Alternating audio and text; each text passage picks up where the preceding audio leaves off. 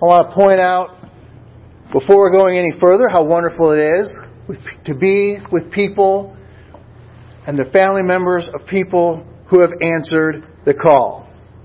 It does not matter if that was a call to serve a local community or the call to be part of the nation's defense or a combination of both.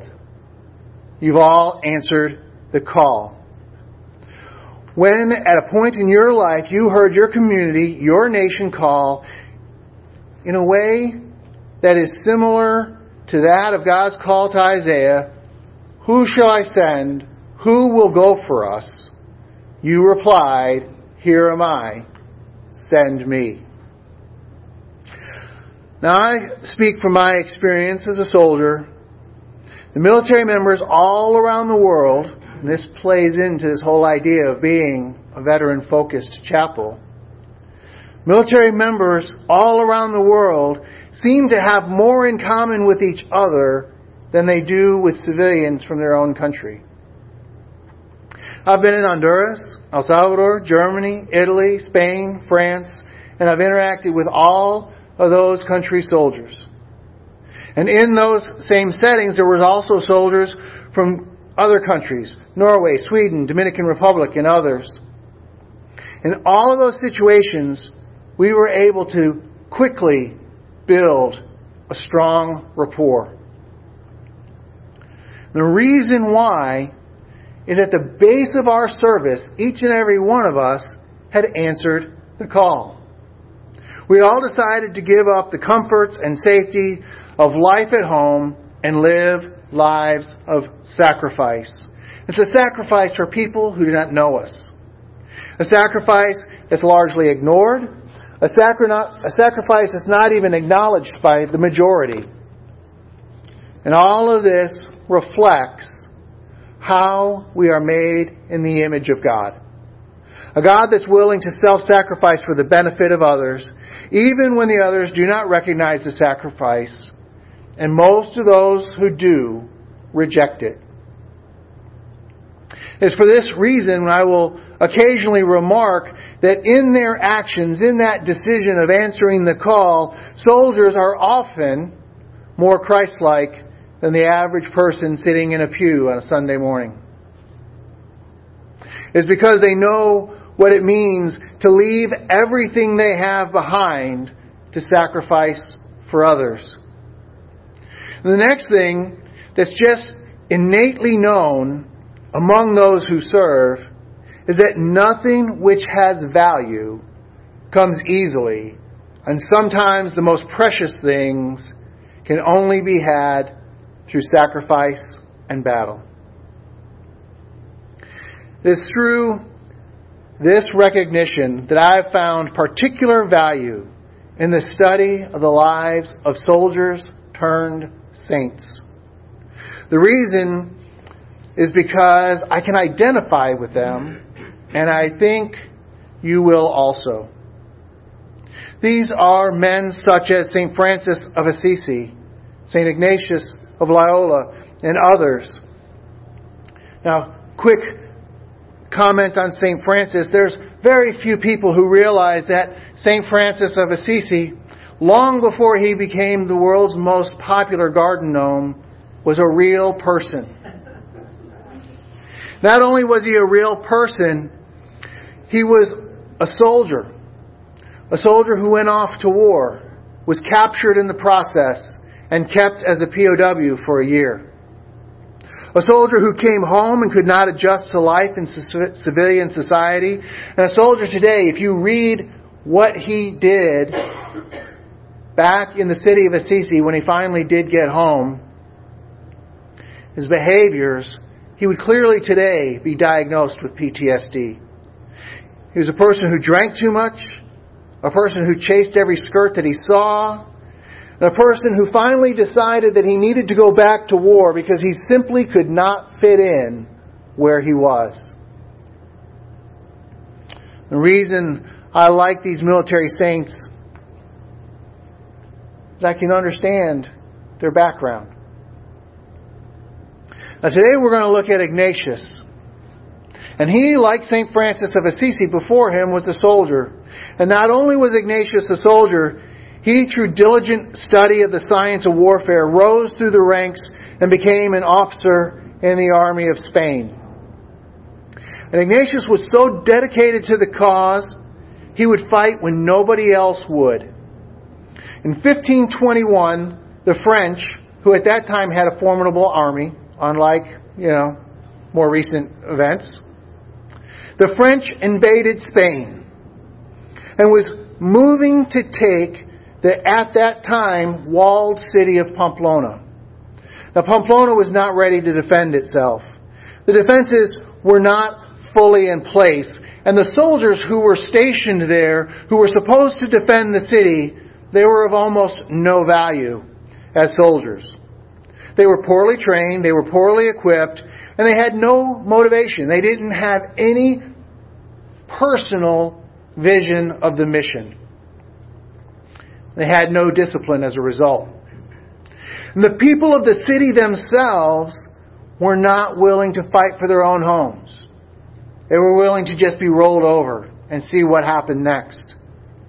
Now the Spanish king realized that the defense of Pamplona was a losing effort and refused to send fresh soldiers into battle.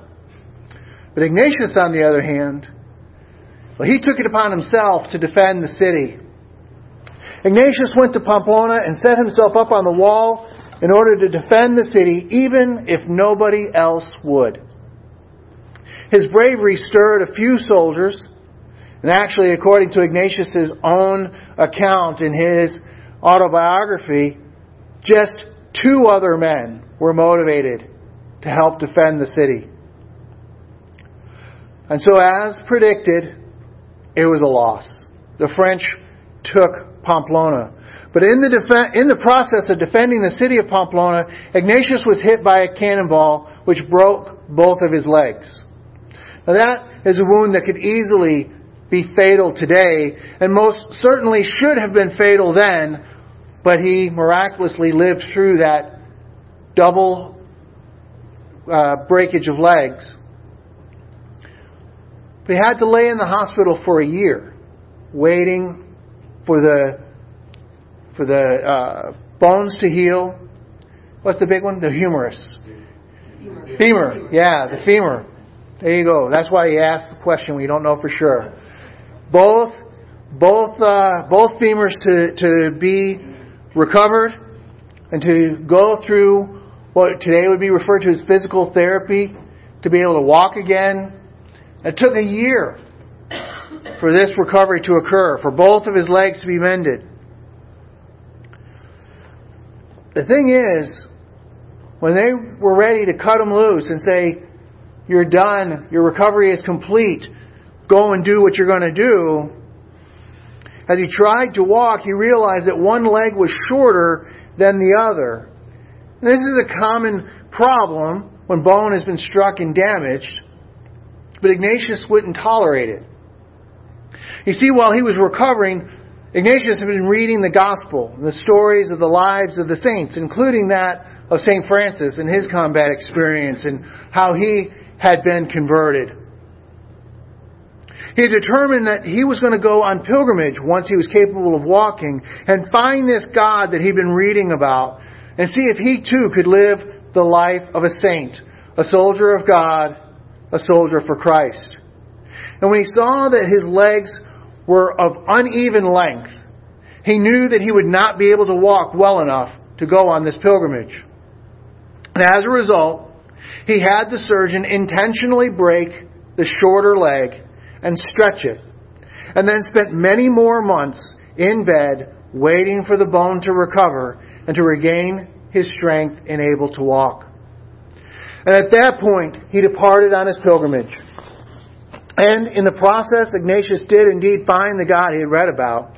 In a dramatic story about his conversion, he had been walking for days, which led into weeks, which led into months, and all the while still wearing his soldier's tunic and carrying his sword, until finally at a small church in Montserrat, he was moved by the Holy Spirit. Ignatius spent days in prayer, and when he was done, he removed that soldier's tunic, and he removed his sword, and he left them sitting there at the altar and turned his attention to serving God with the same zeal as he had used in his soldiering in the army. And now here we are, nearly 500 years after that date, and Ignatius of Loyola is known for one thing above all else. That's he wrote a guide for spiritual direction called now the Spiritual Exercises of Ignatius of Loyola. And one of the first things you notice when going through the spiritual exercises is that Ignatius did not abandon all he learned as a soldier. His experience shaped how he communicated and how he saw growth and the strengthening of your soul as a discipline. They don't call them exercises for nothing. These are difficult prayer experiences designed to stretch your soul. And so as his experience on how discipline shapes the body, he, they shaped how he understood your responsibility before God. And all of this comes out particularly well in the exercise I'm going to share a portion of with you briefly. First, Ignatius reflected on the call to service. And he had answered that call to his own country just as he, uh, just as I explained and then he answered the call of God. And so in the exercises, he takes and he sets that up as a dynamic, one compared against the other. And he asks in the exercises for the person to consider that call of an earthly king. That call of an earthly king to his subjects. And Ignatius writes this Look how this earthly king speaks to all his people, saying, It is my will to conquer all the land of our enemies, and therefore whoever would like to come with me is to be content to eat as I, and also to drink and dress and everything else as I. Likewise, he is to labor like me in the day and keep guard in the night, so that afterwards he may have part with me in the victory as he has had in the labor. And this call stirs a sense of patriotism, adventure, and righteousness in the pending battle.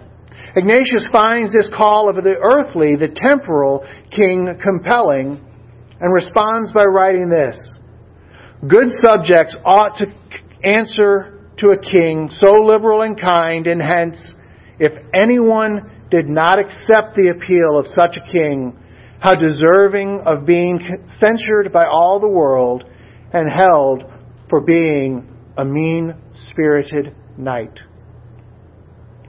It's your responsibility to answer such a great call. Now, I joined the Army when I was 17. I joined for patriotism, for adventure, and the belief that the United States was righteous in all of its actions around the world. In 1985, defeating communism, our arch enemy, regardless of where it was popping its head up around the world, that was tantamount to defeating the devil himself. Now, I don't know about you in the listening, but in the reading of the call of the temporal king, that motivated me. When I was doing the exercises myself a couple years ago, when I got to that particular exercise, I was really excited reading that section of the text.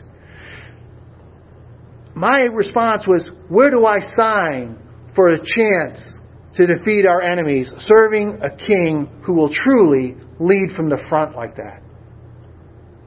My response, like that prophet's response read at the front end of this message, here am I, send me.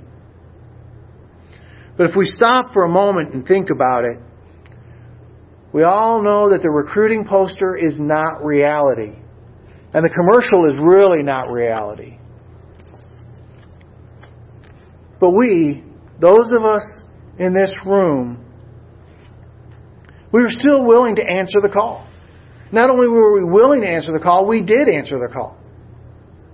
Knowing that we answered the call we were willing to sacrifice for the sake of others. Knowing that we would do this for those who were entirely earthly and therefore flawed just as we are flawed. That no matter how good the message sounds, there's some underlying stuff that's not necessarily as good as the message. We know that, but we just accepted the call and allowed the underlying imperfection to go unquestioned. Now, knowing that, Ignatius presents the call once again, but this time with a greater purpose. He writes, If we consider such a call of the temporal king, that king that we know is flawed no matter how good he may be, if we consider the call of the temporal king to his subjects, how much more worthy of consideration is it to see Christ our Lord, King eternal, and before him all the entire world, which, and each one in particular he calls and says, It is my will to win all the world, conquer all sin, to enter into glory. Therefore, whoever would like to come with me, to labor with me, and following me in pain, you may also follow me into the glory. In the writing of this, Ignatius clearly has the words of St. Peter in mind. The saying is sure, if we die with him, we shall also live with him. If we endure, we shall also reign with him. Ignatius goes on to say that all those who have judgment and reason will offer their entire selves to this labor to the heavenly King. In other words, if we are willing to say to our communities, if we are willing to say to our country, if we are the, willing to say to those with temporary and imperfect authority, here am I, send me. Shouldn't we all the more say, here am I, send me to the perfect and eternal King, God Himself? Ignatius is so convinced that yes, we must follow God, we must follow Jesus, that he even gives us an oath, or in this case a prayer, of enlistment.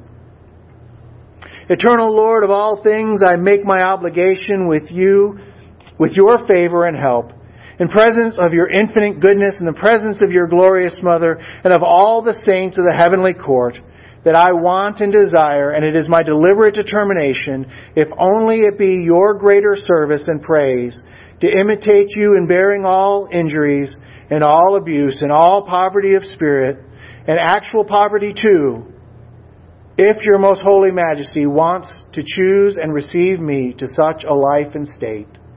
Amen. In other words, here am I, send me.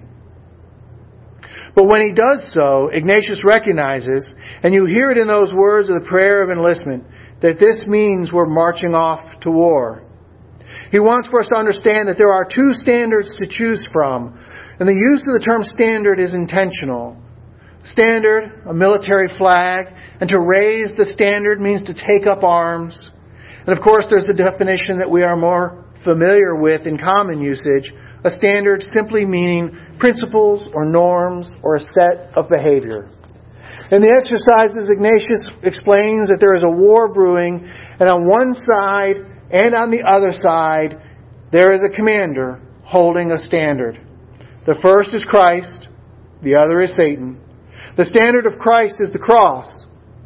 Jesus, much in keeping with the motto of the infantry, follow me, says, pick up your cross and follow me. Take the cross. Take the standard, which is both the flag and the arms by which our standards, our principle, our norms, our behaviors, our beliefs are measured and defended. Take up that cross and follow me. in preparing this message, I was reminded of a book I read many years ago. The title is Spirit Warriors. It's by a man named Stu Weber, who was a Special Forces officer in Vietnam. I recommend it to you. In the opening chapter, Stu compares his combat experience as a Green Beret in Vietnam to the daily attack Satan launches against our spiritual, emotional, and even physical lives. And when you know how badly Satan wants to destroy you, how he is at war with your soul, you begin to understand that the Christian life must bear the standard, must bear the cross. You understand that we will all carry a cross. You know what does that mean for us today? What does it mean when the celebration of this holiday weekend are through and we go back to our various homes and jobs? What do we do then? What do we do when the cross is heavy? Well, I suggest we focus our attention on the last three words in that passage. And follow me. We're not to call, we are not called to pick up our crosses and wander. We are not called to pick up our crosses and set our own path. We are not called to pick up our crosses and explore at random. We're not called to pick up our crosses and enter the wilderness alone. What are we called to do? And follow me. Jesus really is the king who leads from the front. We're called to pick up our crosses and follow Jesus. Jesus has blazed the trail that we are to follow. Jesus has denied himself all the glory of heaven so that he could lead the way. Jesus has suffered on our behalf so that he knows our suffering and that we can endure just as he endured for us. Jesus has done this so that he can say with all earnestness and all honesty, follow me. Follow me. You will not go anywhere that I have not already been for you. Follow me. Jesus does not call us to do the impossible. We can each follow him. The question is, will we? Will we follow him? Will we turn away from the things of the world that could trap us? Will we pick up our crosses, the standard of Christ to uphold? Will we follow him? And again, Jesus says, Follow me. How will you answer? Amen.